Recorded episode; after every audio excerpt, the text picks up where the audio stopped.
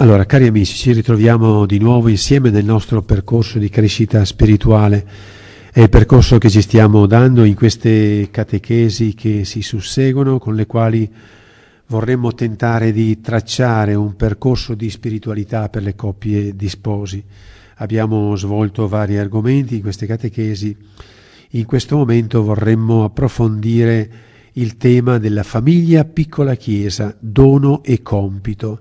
Vorremmo scoprire soprattutto che questa, questo aggettivo, non so come, come definirlo, applicato alla famiglia non è soltanto qualcosa di estrinseco, di esterno, di poco significativo, perché piccola Chiesa svela l'origine, la natura stessa della famiglia, svela il significato della famiglia, proprio perché piccola Chiesa ha un dono e un compito. Certo, se noi vogliamo partire da, dalla famiglia piccola Chiesa, non possiamo non rifarci alla Chiesa, alla Chiesa grande, come talora viene fuori nel, nel documento familiare sconsorzio, parlando della Chiesa domestica, la si mette in collegamento con la Chiesa grande, con la grande Chiesa. La Chiesa. Abbiamo un, una foto, non so come dire, un filmato eh, fantastico del dinamismo, del farsi della Chiesa. Mi è sembrato di trovarlo nella prima lettera di Giovanni, il capitolo 1, versetti 3, quando Giovanni dice quello che abbiamo veduto e udito, noi lo annunziamo anche a voi, perché anche voi siate in comunione con noi e la nostra comunione è col Padre e il Figlio suo Gesù Cristo. Osservate, Giovanni annuncia, Giovanni l'Apostolo annuncia, testimonia perché? Perché ci siano delle persone che entrano in comunione con Lui. E poi precisa, attenzione, la nostra comunione è col Padre, il Figlio e lo Spirito. Cioè entrare in comunione ascoltando la parola vuol dire entrare dentro la comunione trinitaria. Quindi la fonte della comunione, anzi la stessa comunione in assoluto è la Trinità. È la Trinità, Padre, Figlio e Spirito Santo che vuole partecipare questo suo modo di vivere, di, di Trinità e unità, questo vissuto di amore straordinario che, che vive la Trinità, ha voluto parteciparlo agli uomini perché gli uomini entrino dentro questa comuni- comunione trinitaria. Come ha fatto? Mediante il Verbo che si è incarnato, ha preso carne, è diventato uomo, come noi tra di noi, attraverso Gesù, la via, la porta, l'ingresso, gli uomini in Gesù, in Gesù, nella sua parola, nel suo spirito, possono entrare dentro la comunione della Trinità, possono insieme invocare Dio chiamandolo Padre questa comunità che si stabilisce tra le persone che credono in Gesù, che sono unite nel suo nome, che in Gesù entrano dentro nella Trinità, questa si chiama la Chiesa. Questo mistero di comunione e di vita trinitaria donato agli uomini, quindi dalla comunione della Trinità alla comunione della Chiesa. Questa comunione della Chiesa, questa comunione universale della Chiesa sulla terra si manifesta storicamente nelle comunità particolari. Tutti i credenti formano un'unica Chiesa sulla terra, un'unica grande Chiesa, riunita con tutti i pastori uniti tra di loro e uniti con il successore di Pietro che è il Papa. Questa grande Chiesa, chiamiamola così, si manifesta, si visibilizza, si concretizza storicamente in comunità particolari che noi chiamiamo diocesi. Così dice il Concilio Vaticano II, la Chiesa di Cristo è veramente presente nelle legittime comunità locali dei fedeli, le quali, in quanto aderenti ai loro pastori, sono anch'esse chiamate chiese nel Nuovo Testamento. Ma questo dono della comunione che scaturisce dalla Trinità si realizza nelle singole chiese, nelle singole diocesi, arriva fino a riflettersi, ad abitare, ad essere realmente partecipata sebbene a suo modo, da quella piccola comunità che è la famiglia cristiana e che il Concilio Vaticano II ha appunto chiamato Chiesa domestica. Quindi capite che la partenza è dalla comunione trinitaria, attraverso Gesù chiamato a fare la comunione tra gli uomini, si arriva fino ad illuminare questa realtà concreta che è la famiglia che viene a, a partecipare di quella comunione che è scaturita dalla Trinità. Potremmo dire che è una partecipazione che era già annunciata, perché questa, questo soggetto, questa comunità famiglia che riceve partecipa del dono della comunione trinitaria, era già fatta a immagine e somiglianza della Trinità. Quindi la venuta di Gesù non va che a mettere in risalto, in rilievo, in chiarezza questa presenza particolare di comunione che esiste all'interno della famiglia. Dicevo, il Concilio Vaticano II l'ha chiamata appunto Chiesa domestica. Giovanni Paolo II, in una sua prima visita pastorale, rivolgendosi alla parrocchia come comunità del popolo di Dio, ha così messo in luce il posto e il compito che in essa ha la famiglia cristiana, dicendo a chi va il mio pensiero in modo particolare, a chi mi rivolgo? Mi rivolgo a tutte le famiglie che vivono in questa comunità parrocchiale e che costituiscono parte della Chiesa di Roma. Quindi l'attenzione sua alla Chiesa va a terminare proprio in quell'estremo lembo di presenza di Chiesa che è appunto la famiglia. Nella Familiaris Consortio, numero 21, leggiamo che la famiglia è una rivelazione e attuazione specifica della comunione ecclesiale, che anche per questo viene chiamata e deve dirsi Chiesa domestica. La chiama rivelazione e attuazione specifica della comunione ecclesiale. Ma dov'è il, il fondamento del rapporto tra Chiesa, Chiesa, pensate alla comunità riunita attorno al successore degli Apostoli, no? la Chiesa diocesana, la Chiesa particolare, che rapporto c'è tra la Chiesa e la famiglia cristiana? Qual è il fondamento? Qual è il motivo sorgivo di questa comunione profonda? Il motivo originale, portante, è il sacramento del matrimonio, perché nel sacramento del matrimonio viene generata la coppia cristiana come cellula viva e vitale del corpo mistico di Cristo. Perché con il sacramento del matrimonio gli sposi vengono a partecipare, a condividere lo stesso amore che unisce Cristo alla Chiesa. Quindi chi è che inserisce la famiglia, la coppia nella Chiesa? È lo Spirito Santo nel quale gli sposi vengono consacrati. Lo Spirito è fuso, lo Spirito Santo è fuso sulla coppia di sposi, li rende partecipi di questa comunione, li fa entrare dentro questa comunione ecclesiale. Sentite cosa dice questo documento dei vescovi italiani Comunione e Comunità nella Chiesa domestica. Inserita nella Chiesa dallo Spirito, mediante il sacramento del matrimonio, la famiglia cristiana riceve come tale una sua struttura e fisionomia interiore che la costituisce cellula viva e vitale della Chiesa. La famiglia cristiana non è legata semplicemente a come la famiglia umana, non è legata alla Chiesa semplicemente come la famiglia umana è aggregata alla società civile. Non è che nella Chiesa ci sono anche le famiglie, quindi per forza ci stanno dentro, come nella società ci sono le famiglie, quindi le famiglie fanno parte della società. Nella parrocchia ci sono le famiglie, quindi le famiglie fanno parte della parrocchia. Ma le è unita con un legame originale donato dallo Spirito Santo che nel sacramento del matrimonio fa della coppia e della famiglia un riflesso vivo e una vera immagine, una storica incarnazione della Chiesa.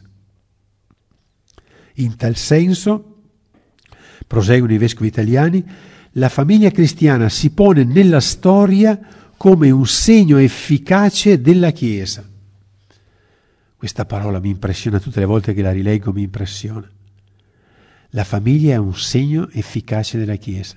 Vuol dire che dove c'è una famiglia può spuntare una Chiesa. Dove c'è una famiglia può crescere Chiesa. Un segno efficace della Chiesa. Ossia come una rivelazione che la manifesta e la annuncia.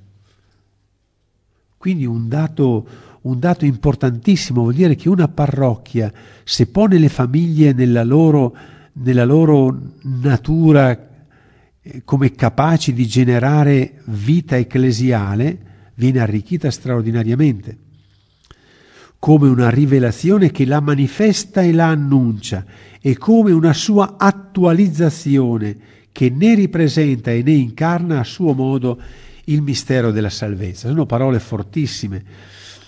E proprio per, per cogliere queste parole mi permetto un'altra citazione che a me ha fatto impressione fin dalla prima volta che ho letto questo documento. È la lettera del Papa alle famiglie, è una lettera che Giovanni Paolo II ha inviato alle famiglie. Al numero del 19 ci sono alcuni passaggi che suscitano eh, sorpresa. Scrive il Papa, non si può pertanto comprendere la Chiesa come corpo mistico di Cristo, come segno dell'alleanza dell'uomo con Dio in Cristo, come sacramento di salvezza senza riferirsi al grande mistero congiunto alla creazione dell'uomo maschio e femmina, alla vocazione di entrambi, all'amore coniugale, alla paternità e alla maternità. Non si può, dice, non si può capire, non si può comprendere la Chiesa come corpo mistico di Cristo senza riferirsi al grande mistero congiunto dell'uomo e della donna. O addirittura più oltre dice, non esiste il grande mistero che è la Chiesa e l'umanità in Cristo senza il grande mistero espresso nell'essere una sola carne, cioè nella realtà del matrimonio e della famiglia. Capite la portata di questa, di questa, di questa espressione? Non esiste il grande mistero che è la Chiesa e l'umanità Cristo, in Cristo, l'umanità in Cristo, Cristo che ha assunto l'umanità, senza il grande mistero congiunto dell'essere una sola carne perché proprio nell'una caro io capisco come Gesù ha fatto una carne sola, ha voluto unirsi alla carne umana, come Gesù nella Chiesa, mediante la Chiesa, vuole unire a sé ogni battezzato, lo unisce a sé come suo corpo. Come posso avere un'immagine qui sulla terra di Gesù che unisce a sé ogni battezzato come suo corpo? se non a partire da quell'una caro, da quell'una carne che formano l'uomo e la donna. E poi prosegue sempre Giovanni Paolo II. La famiglia stessa è il grande mistero di Dio. Quasi che Dio abbia voluto proprio ri, ri, ri, ridirsi, dirsi dentro la famiglia. È il grande mistero di Dio. Come Chiesa domestica essa è la sposa di Cristo. Come Chiesa domestica, la coppia quindi è la sposa di Cristo. La Chiesa universale e in essa ogni Chiesa particolare, che vuol dire la diocesi, ogni Chiesa particolare si rivela più immediatamente come sposa di Cristo nella Chiesa domestica e nell'amore in essa vissuto, amore coniugale, paterno e materno, amore fraterno, amore di una comunità di persone e di generazioni. Riprendiamo questa espressione perché secondo me sono di una forza unica. Dice che la Chiesa particolare si rivela, si svela, si manifesta, si capisce come sposa di Cristo nell'amore e nell'amore in essa vissuto. Si rivela come sposa di Cristo nella Chiesa domestica. Cioè la Chiesa rivela la natura, qualcosa della sua natura, dentro la chiesa domestica. Perché? Cos'è, cosa c'è di caratteristico nella chiesa domestica? Questa unità straordinaria uomo-donna.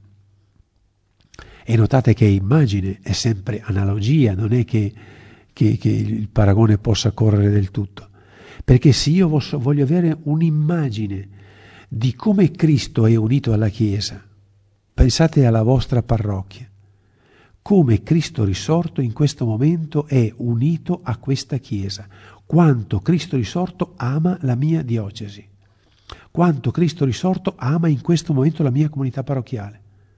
C'è un'immagine che la può dire, l'immagine di una coppia di sposi che si ama pazzamente, abbracciata nell'amore, è un'immagine lontanissima che tenta di dirmi qualcosa dell'amore attuale che Gesù ha per questa comunità.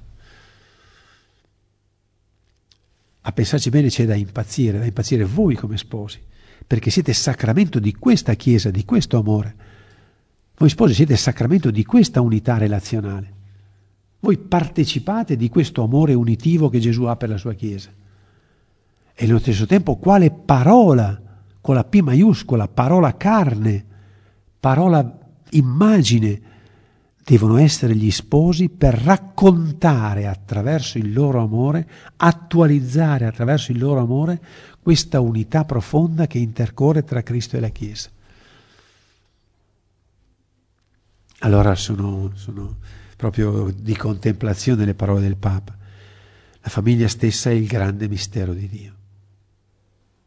C'è qualcosa che lo oltrepassa e noi continuiamo a dimenticarlo. Pensiamo che il limite della Chiesa, tutto sommato, è il limite legato a lui, lei, ai difetti di lui, ai difetti di lei, alla condizione lavorativa, ai figli, cioè quelli che sono il vissuto concreto di una famiglia. Quasi che il mistero della famiglia si conclude là dove arrivano le nostre condizioni umane. Mentre la, mister- la famiglia contiene un mistero che la oltrepassa. La famiglia sfonda il cielo va dentro il cielo, è lembo di paradiso. La Chiesa universale e in essa ogni Chiesa particolare, dice il Papa, si svela come sposa di Cristo nella Chiesa domestica, nell'amore in essa vissuto, si svela. Cioè, dire, posso capire la natura, di che natura è l'amore di Gesù per la sua Chiesa. Allora possiamo capire il seguito anche di altre espressioni che troviamo sempre qui nel documento dei vescovi italiani quando si scrive, si legge il rapporto Chiesa-famiglia cristiana è reciproco e nella reciprocità si conserva e si perfeziona. Perché è reciproco il rapporto Chiesa-famiglia? Certo, perché la famiglia non si fa da sola. La famiglia è generata dalla Chiesa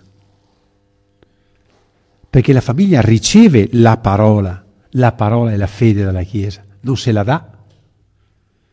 La famiglia riceve i sacramenti. Il sacramento l'avete ricevuto nel sacramento del matrimonio, dalla Chiesa, dalla comunità. Non ve lo siete dati. La famiglia riceve il dono della comunione, della carità. La famiglia ha bisogno di un pastore. La famiglia è anticipo di una chiesa, di una famiglia grande, quella, che, quella riunita, che si riunisce attorno alla stessa mensa la domenica. Capite come la chiesa genera la famiglia, ma dall'altra parte, nello stesso tempo, la Chiesa coinvolge, chiama la famiglia, prende la famiglia come parte viva della propria missione, come soggetto attivo e responsabile della propria missione di salvezza. Per questo la coppia e la famiglia cristiana si possono dire una chiesa domestica, cioè una comunità salvata e salvante. Salvata perché riceve tutto come dono dalla Chiesa, ma con la Chiesa è salvante. È un'espressione usata sia nella famiglia di sconsorzio che in questo documento della Chiesa, ma anche in altri documenti della Chiesa, quest, che vuol mettere in risalto questo, questa reciprocità di rapporto tra famiglia e Chiesa domestica. La Chiesa è salvata, riceve in dono la salvezza, ma è anche salvante, perché infatti ella non solo riceve l'amore di Cristo che salva, ma lo annuncia, lo comunica vicendevolmente agli altri.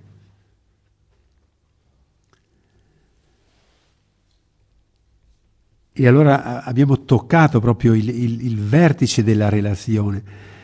Non è un gioco ad incastro, non sono sovrapposizioni, è che la famiglia è consentanea alla Chiesa, consanguinea alla Chiesa, ha lo stesso,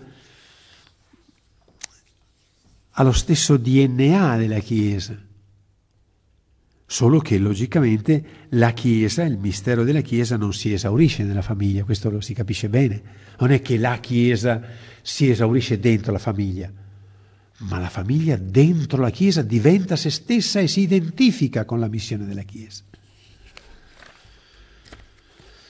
La famiglia cristiana riceve e rivela il mistero della Chiesa in alcuni suoi aspetti, non in tutti. Per esempio la famiglia cristiana, come la Chiesa, nella Chiesa, con la Chiesa, è unita nel nome di Gesù. Ma notate la particolarità. Mentre nella Chiesa devo realizzare questa unità, dove due o più sono uniti nel mio nome, io sono in mezzo a loro. Quando siamo uniti, quando siamo in comunione, Gesù è presente in questa comunione. Nel sacramento del matrimonio Gesù si lega al dono reciproco che hanno fatto gli sposi. Quindi Gesù è presente anche quando due sposi bisticciano, quando due sposi si morsicano. Gesù è presente perché lui ha deciso dal giorno del sacramento del matrimonio di essere presente in questa relazione, perché i due si sono promessi amore si sono donati reciprocamente relazione, anche se poi non la realizzano bene, lui è presente, è lì come sorgente viva, costante, per realizzare quella comunione. Quindi la presenza di Gesù nella coppia di sposi non è legata alla volontà degli sposi. Dal giorno del sacramento del matrimonio Cristo è con loro, rimane con loro. Ecco perché sono sempre inizio di chiesa. Non lo sanno, non lo vogliono sapere, non vogliono tenere conto, stanno bisticciando, da un mese non si guardano, ma sono un principio di chiesa. Nel momento in cui si ridicono l'amore, si evidenzia, si manifesta quel dono dentro che hanno, quel dono intimo che è la presenza di Gesù. Quindi è questa comunione che può evidenziare, questa condivisione che può evidenziare la presenza di, di un Gesù che si è legato dal momento del sacramento del matrimonio. Ancora la famiglia può mettere in risalto l'aspetto dell'ascolto della parola o anche la comunione con il pastore. C'è un particolare, la famiglia ha bisogno del pastore e dell'Eucarestia proprio perché la famiglia non esaurisce in sé l'essere chiesa, è chiesa domestica, chiesa in piccolo, inizio di chiesa, chiesa in miniatura, ecclesiola, ma non è la chiesa.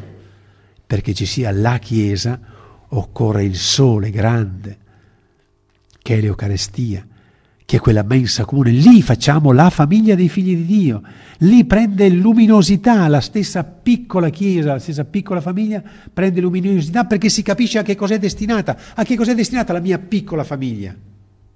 Ad abitare in un appartamento?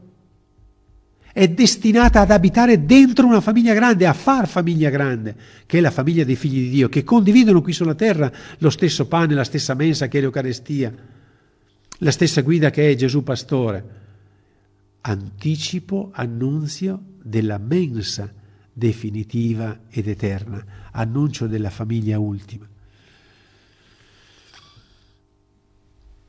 Allora a questo punto è logico che noi dobbiamo, dopo aver scoperto questo rapporto profondo che c'è, ma anche il limite che è la Chiesa domestica nei confronti della Chiesa grande, possiamo andare a, a, a compiere un altro passo. Allora qual è l'identità e la missione della famiglia cristiana? Allora per, per riprendere l'identità dobbiamo andare a guardare con precisione la specificità ecclesiale. La famiglia è chiesa domestica, ma qual è la sua specialità? Qua, cosa c'ha di originale come chiesa? Qual è la tipicità, la tipica partecipazione alla vita e alla missione della Chiesa? E allora possiamo descriverla così. Per la grazia dello Spirito Santo, la coppia e la famiglia cristiana diventa chiesa domestica in quanto il vincolo, la relazione d'amore, il vincolo coniugale tra l'uomo e la donna viene assunto e trasfigurato dal Signore in immagine viva e perfettissima che tra loro lega nella forza dello Spirito Santo Cristo capo alla Chiesa suo corpo e sua sposa. Notate queste parole sono usate dai vescovi italiani. L'amore coniugale, la relazione coniugale è assunta e trasfigurata, assunta e trasfigurata in immagine viva, non immagine smorta. Quindi una riproduzione viva, una riattualizzazione della comunione che lega fra loro Cristo e la sua Chiesa.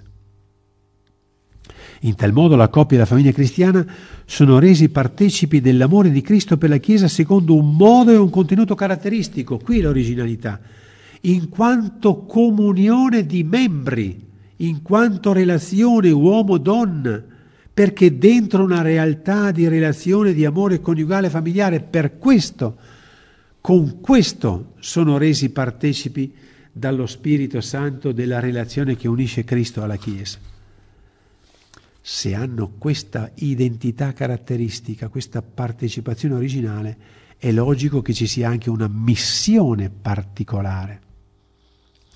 Quindi la missione degli sposi non è quella semplicemente dei battezzati. Certo che è fondata nel battesimo, ma il sacramento del matrimonio dà una specificità di missione, una originalità, una particolarità di missione. In forza del sacramento del matrimonio gli sposi diventano segni dell'amore di Cristo in quanto formano una comunione e in quanto vivono la loro realtà coniugali e familiari diventano missione, quindi sono segnati da un dono particolare. È una missione specifica, originale. Ma non vogliamo qui approfondire questi aspetti, piuttosto andiamo a mettere in risalto il come vivere la Chiesa domestica. Che conseguenza c'è sul piano pratico il fatto di avere questa identità di Chiesa domestica e questa identità di missione? Osserviamolo un po'. Innanzitutto, perché chiamati a vivere la Chiesa domestica, gli sposi celebrano la loro identità nel vissuto normale quotidiano della loro vita. In altro modo potremmo dire il vissuto concreto degli sposi è un atto di culto permanente a Dio. Capisco che è una parola forte questa, però eh, la, la, prendo dalla Familiaris Consortio, il numero 56 si legge così, il matrimonio cristiano è in se stesso un atto liturgico di glorificazione di Dio in Gesù Cristo e nella Chiesa. Quindi il vissuto cristiano è una celebrazione. Poi vedremo anche di che cosa. È una celebrazione di gloria, è una celebrazione nella quale si dà lode a Dio 24 ore al giorno. Celebrandolo, il matrimonio cristiano, i coniugi cristiani professano la loro gratitudine a Dio per il sublime dono ad essi elargito. Attenzione, il dono elargito è questo, poter rivivere nella loro esistenza coniugale l'amore stesso di Dio per gli uomini, del Signore Gesù per la Chiesa sua sposa. Questo è il dono del sacramento del matrimonio il dono di rivivere nella esistenza coniugale, vuol dire 24 ore al giorno, l'amore di Dio per gli uomini, l'amore di Gesù Cristo per la Chiesa sua sposa. Tentiamo di declinarlo, queste cose così alte, in tre, in tre espressioni. La prima, nel loro quotidiano, nella loro chiesa domestica, potremmo dire, no? nella loro chiesa domestica, anche se non c'è un campanile, è una chiesa domestica, nella loro chiesa domestica 24 ore al giorno celebrano l'amore unitivo di Gesù per la chiesa sua sposa. Cioè tutte le volte che io cerco il marito, cerco la moglie, comunico affetto al marito, alla moglie ai figli, io celebro, vivo, attualizzo l'amore unitivo di Gesù con la sua Chiesa. Per cui non c'è un gesto che sia fuori di questa celebrazione d'amore di Gesù per la Chiesa. Preparare un ragù. Celebro l'amore unitivo. Certo che posso farlo tanto per farlo. Ma allora la spiritualità della coppia di sposi non è fare tanto per fare, è fare con questa anima nuova, al punto che le cose di tutti i giorni, le banalità di tutti i giorni diventano treni in partenza per il paradiso, diventano collegamento con la Trinità, collegamento con lo sposo Gesù, attualizzazione della sua presenza.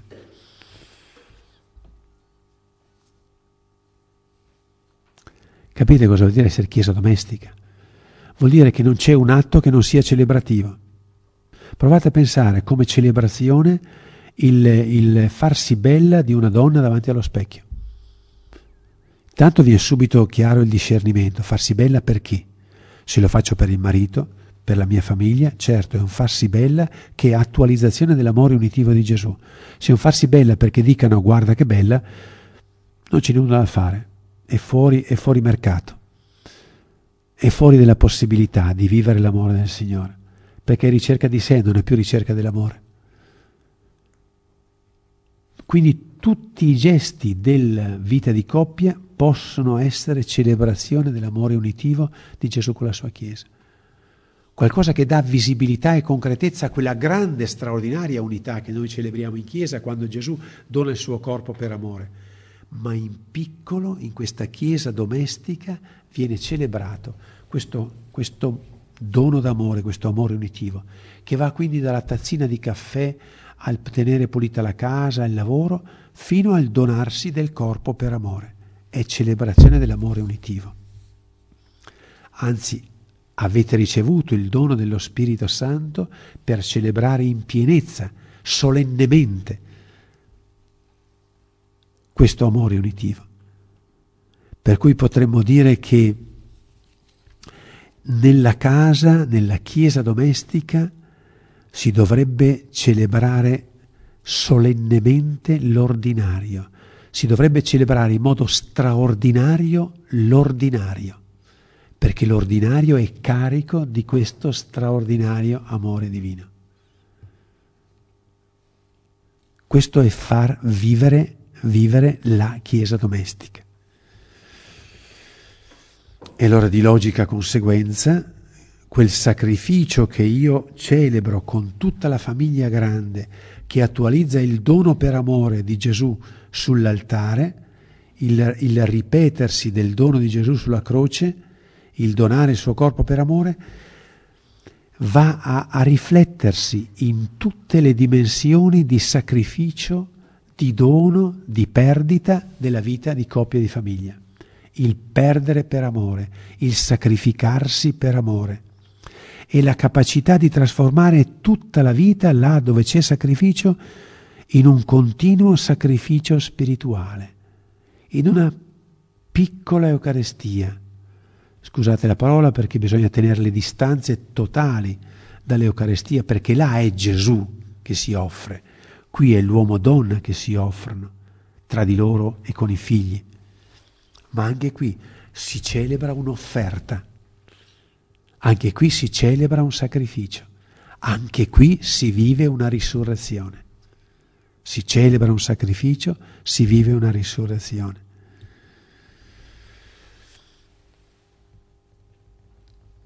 E da ultimo, sempre per dire come in questa Chiesa si celebra, abbiamo detto si celebra l'amore unitivo in tutti i gesti, si celebra l'amore sacrificale nella Chiesa domestica c'è il dialogo permanente con lo sposo Gesù. Potremmo dire è la liturgia della parola con lo sposo Gesù. Qual è la liturgia della parola nella Chiesa domestica? Innanzitutto la liturgia della parola è nella Chiesa domestica ascoltare la sua parola, dare spazio alla sua parola, che la parola, la parola di Dio, la Bibbia abbia uno spazio nella casa, ma non uno spazio nella biblioteca o nella scansia dove si tengono i libri, ma uno spazio nel cuore, uno spazio di ascolto, uno spazio di proclamazione prima del pranzo, della cena, una parola, una riga, una frase perché ha spazio, perché è la parola, è la nostra liturgia della parola e non può essere che la famiglia è, ricca soltanto delle parole che ci diciamo noi. E lo sposo, dove lo mettiamo? Dov'è? Dov'è la parola dello sposo? Cosa ci dice? Allora ascoltare una parola, un tratto, un versetto, la parola del giorno, in dialogo permanente con lo sposo, la liturgia della parola. E l'altra liturgia della parola è la risposta alla parola, rispondendo con la preghiera alla parola, rispondendo con la preghiera di lode, con la preghiera di ringraziamento, con la preghiera di intercessione. Ma è risposta alla liturgia della parola, potremmo dire è il salmo interlezionale, è l'alleluia, c'è una liturgia della parola. Certo, questa liturgia della parola poi è destinata anche a tradursi in dialogo concreto marito e moglie. Che senso avrebbe ascoltare la parola di Gesù se poi marito e moglie non si ascoltano o i genitori non sanno ascoltare i figli o i figli non ascoltano i genitori? È una liturgia della parola che si deve sbriciolare nella capacità delle persone di essere in relazione, in comunione nella parola, ma è liturgia della parola. E allora non c'è che da stupirsi che nella famiglia, chiesa domestica, si possa celebrare questa liturgia, questa liturgia di glorificazione di Dio in Gesù Cristo e nella Chiesa, come dice la famiglia Risconsorzio 56. Questo dono di poter rivivere nella loro esistenza coniugale l'amore stesso di Dio per gli uomini e di Cristo per la Chiesa. E allora non mi viene che da concludere questo, questa questa parte qui del, del, della famiglia che celebra il suo atto di culto nella chiesa domestica con alcune espressioni della familiare sconsorzio, il numero 51.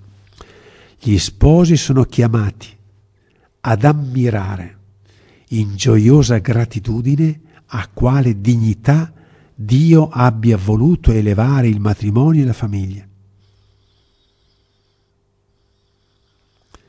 chiamati ad ammirare in gioiosa gratitudine a quale dignità Dio abbia voluto elevare il matrimonio e la famiglia, costituendoli segno, luogo, spazio dell'alleanza d'amore tra Dio e gli uomini, tra Gesù e la Chiesa sua sposa. Quindi la conclusione di chi capisce questi doni grandi è la contemplazione, è la preghiera, è lo stupore, è l'ammirazione davanti a ciò che Gesù ha fatto. Ma vivere la Chiesa domestica non significa celebrarne solo il culto nella casa. È come la parrocchia si riducesse solo a celebrare la messa in chiesa. E poi non ci fosse null'altro, non avrebbe significato. Essere Chiesa, celebrare l'amore unitivo, celebrare l'amore di Cristo per la Chiesa, significa anche andare, andare. La messa è finita, andate in pace è come un dire alla famiglia vai, vai, fai luce, sei luce posta sul monte, sei la Gerusalemme posta sul monte, la città posta sul monte. È realizzare con la Chiesa la missione. E la missione è il senso del suo esserci, il senso del dono ricevuto. Se gli sposi hanno ricevuto luce non possono non illuminare, se hanno ricevuto calore non possono non dare calore, se hanno ricevuto pane non possono non spezzare il pane. Sentite che bella espressione troviamo in alcuni passaggi del Familiaris Consorzio, al numero 38. Così la famiglia dei battezzati, convocata quale chiesa domestica, convocata dalla parola e dai sacramenti, sentite la dimensione celebrativa che riecheggia, diventa, insieme con la grande chiesa, maestra e madre. Pensatevi la vostra chiesa domestica, maestra e madre la vostra famiglia maestra e madre. Maestra e madre solo per i vostri figli? Eh no. Maestra e madre a partire dai propri figli, quasi fossero i figli, i figli vostri sono quelli nel primo banco di una scolaresca. Sono i vostri figli, ma c'è molto di più. Maestra e madre, chiesa domestica madre un altro passaggio al familiare consorzio nel 48, 48, al numero 48 si legge in quanto piccola chiesa, la famiglia cristiana è chiamata a somiglianza della grande chiesa. Sentite questo, questo andare e tornare dalla piccola chiesa alla grande chiesa. In quanto piccola chiesa, la famiglia cristiana è chiamata a somiglianza della grande chiesa, ad essere segno di unità per il mondo. E non va detto le famiglie genericamente, dovete cominciare a prendere per nome e cognome la vostra famiglia, la mia famiglia, segno di unità per il mondo. Segno di unità per il mondo. Noi dobbiamo dare tutta l'accoglienza possibile e immaginabile, senza nessun giudizio di alcuna sorte a chi si separa, ma non possiamo non gridare l'ideale dell'unità perché è chiamata ad essere la famiglia segno di unità per il mondo. Poi dice ad esercitare la, chiesa, la piccola chiesa, ad esercitare in tal modo il suo ruolo profetico. Cioè in ogni famiglia è nascosta una profezia, la profezia. Qual è la profezia? La famiglia qui chiama famiglia là, la famiglia piccola chiama famiglia grande, la famiglia sulla terra chiama famiglia cielo è profezia. La famiglia è il primo gradino. Chi vede famiglia dovrebbe vedere il primo gradino di una grandissima scala che porta al paradiso, che porta alla famiglia grande. Famiglia profezia, cioè che contiene una parola sublime e alta che va a compiersi nel mistero di Dio. Al numero 49, sempre della Familiaris Consorzio, si legge i vincoli che legano tra loro la Chiesa e la famiglia cristiana e costituiscono quest'ultima come una Chiesa in miniatura. Sentite che parole usa la famiglia consorte. Chiesa in miniatura. E poi tra parentesi mette il termine latino ecclesia domestica, facendo sì che questa a suo modo sia viva immagine e storica ripresentazione del mistero stesso della Chiesa. Certo che è una presentazione della Chiesa straordinaria quando vedo Piazza San Pietro riunita con il Papa che celebra. Ma io devo pensare in quel momento che la mia famiglia è una piccola Chiesa che ripresenta lo stesso mistero della Chiesa. Quello che viene rappresentato in Piazza San Pietro è lo stesso mistero che viene rappresentato nella vostra casa. Certo, là c'è l'esplosione del segno, della manifestazione, della visibilità, ma non è un altro mistero, è il mistero della Chiesa, comunione. Nella mia famiglia si manifesta quel mistero di comunione. Come tradurre questi concetti in concretezza di vita pastorale, di vita di tutti i giorni? Allora, tentiamo di riprendere un concetto iniziale. La Chiesa vi ricordate da dove siamo partiti? Vi annunciamo queste cose che finché voi abbiate comunione con noi e la nostra comunione con il Padre, Figlio e lo Spirito Santo. La Chiesa è porta d'ingresso, spazio di ingresso e di partecipazione alla comunione trinitaria. È piazzola di attesa, di collegamento per, per la partenza, per la partenza per la Trinità per il decollo trinitario.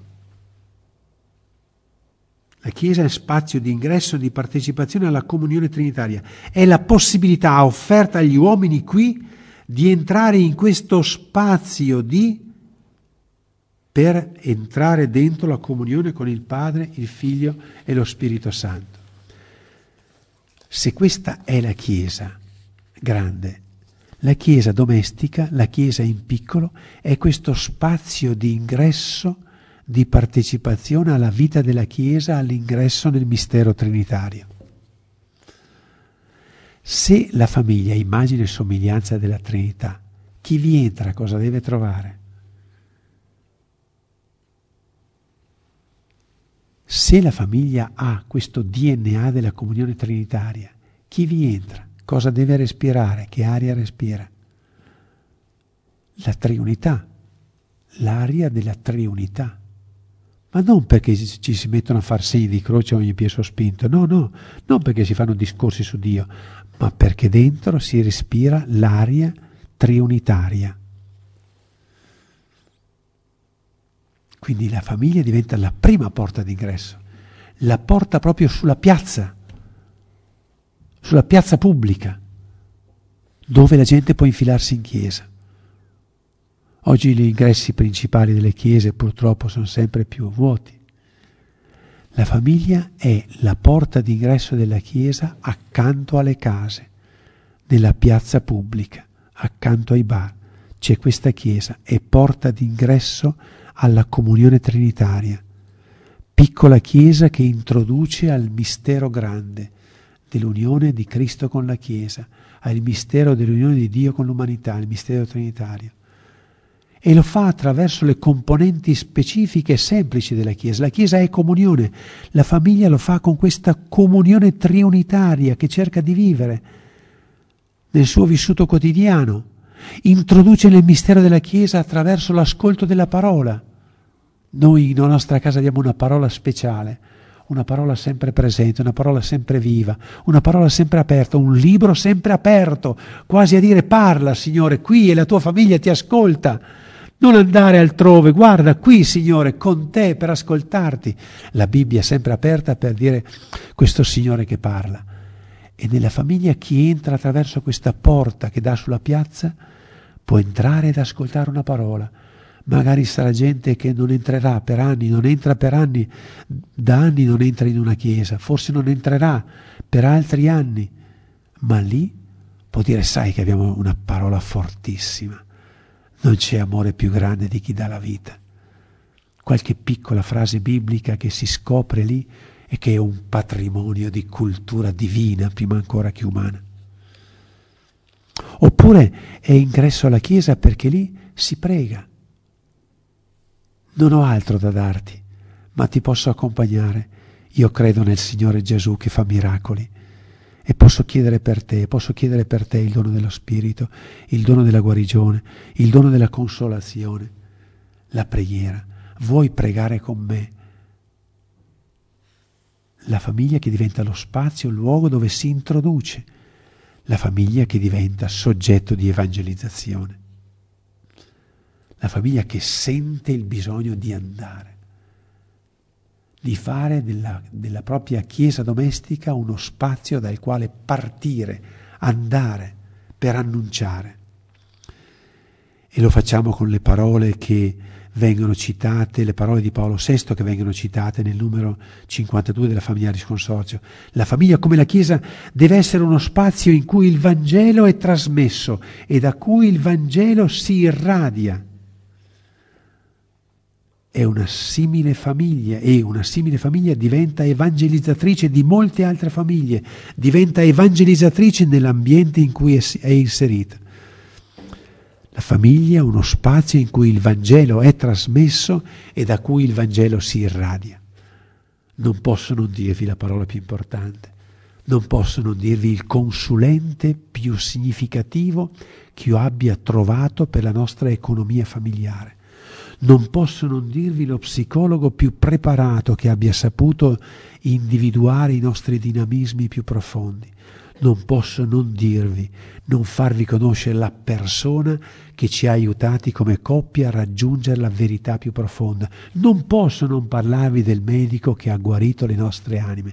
Non posso non dirvi che Gesù da noi è di casa e continua a far miracoli nella nostra famiglia.